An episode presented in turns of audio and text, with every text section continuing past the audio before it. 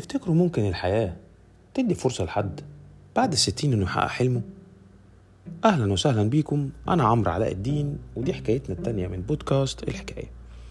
حكايتنا النهاردة هتكون عن شخص شكله بالنضارة والدقن البيضة بقى علامة مميزة لواحدة من أهم العلامات التجارية في العالم كله. علامة أغلبنا إن ما كانش كلنا أكل فيها مرة واحدة على الأقل. فيلا بينا نعرف حكايتنا عن مين.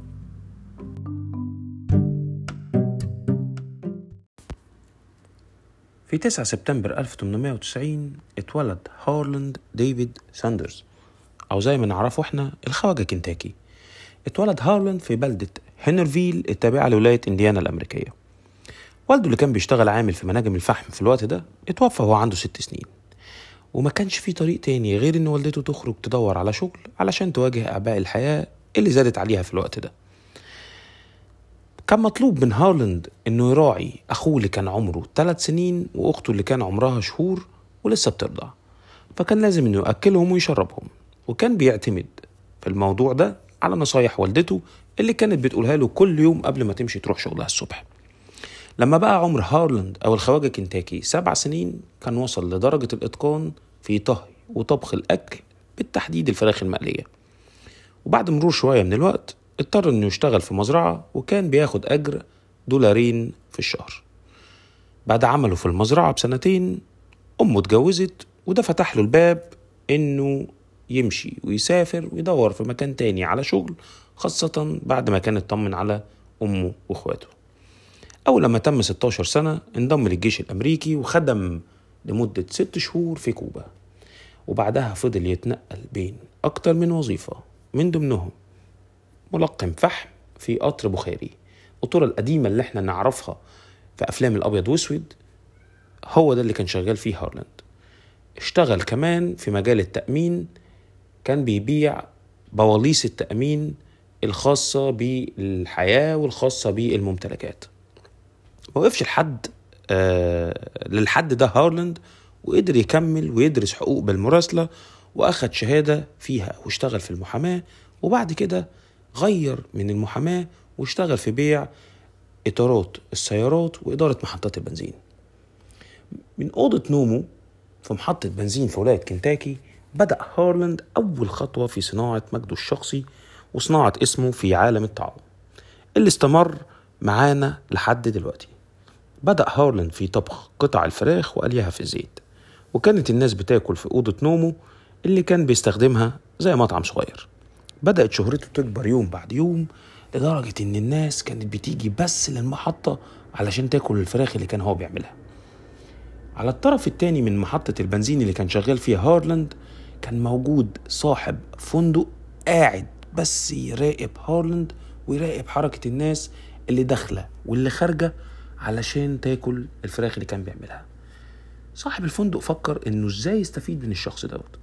ففكر إنه يجيب ويشغله. كبير للطهاه في الفندق خاصة إن الفندق كان فيه مطعم بيسع لحوالي 142 شخص.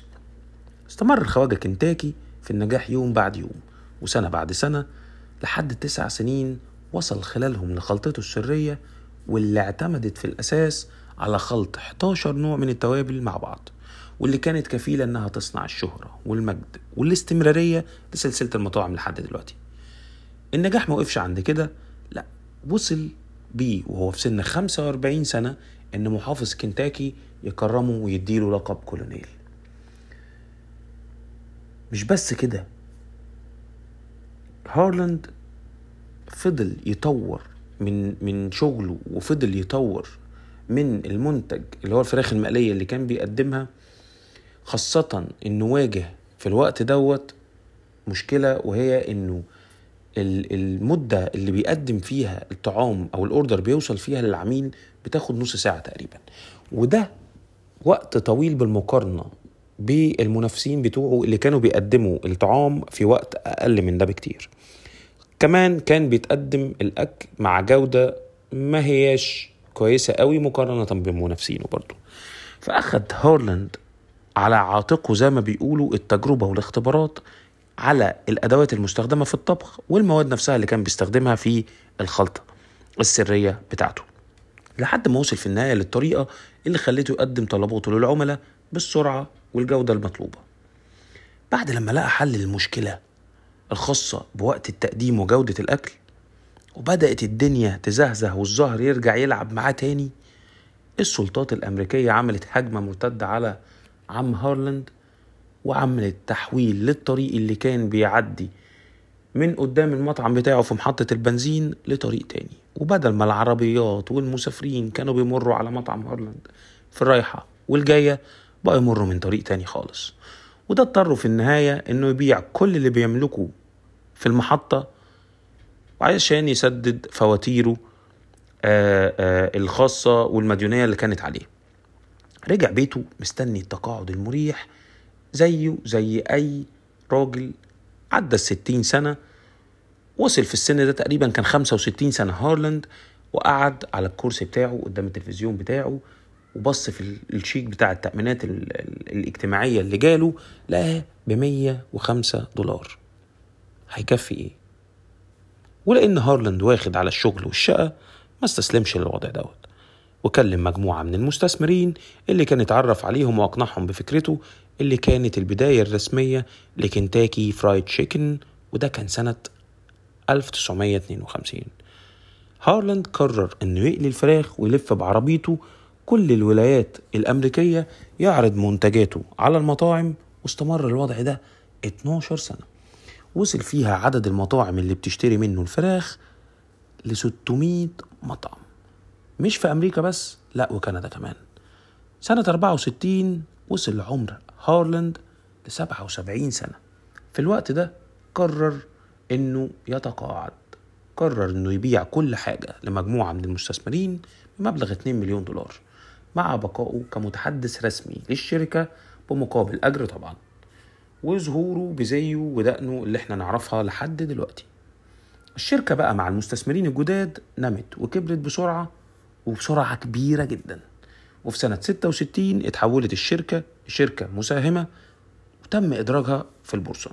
اتباعت سنة 71 بمبلغ 285 مليون دولار. سنة 86 اشترتها بيبسي بمبلغ 840 مليون دولار وتحول اسمها من Kentucky Fried Chicken إلى الاسم اللي إحنا نعرفه دلوقتي KFC ليه بيبسي عملت الخطوة دي؟ لأن بيبسي كانت عايزة تعمل تطوير في أداء الشركة وتطوير في أداء المطاعم وتقدم منتجات تانية مع الفراخ المقلية. فما كانتش تقدر تعمل ده والمطعم اسمه أو الشركة اسمها Kentucky Fried Chicken ولأن سنة الحياة ما فيهاش حاجة بتدوم فهارلاند اتوفى وهو عمره 90 سنة وفضلت الخلطة السرية بتاعته سرية لحد دلوقتي. الفرصة لازم تجيلك على الأقل مرة في الحياة. ممكن تجيلك وانت عندك 15 سنة وممكن تجيلك وانت عندك 30 سنة ممكن تجيلك زي هارلاند وانت عندك 65 سنة. الأهم اوعى تيأس لأن يأسك هو الحرف الأول اللي بتكتبه بإيدك في شهادة وفاتك. ولما تجيلك الفرصة اوعى تسيبها تروح من إيدك. ما تنسوش تعملوا لنا subscribe علشان تتابعوا الحلقات أول بأول. ولو الحلقة عجبتك اعمل share وخليها توصل لناس تانية جايز تكون سبب في إنهم يتمسكوا بالفرصة ويستغلوها. تحياتي.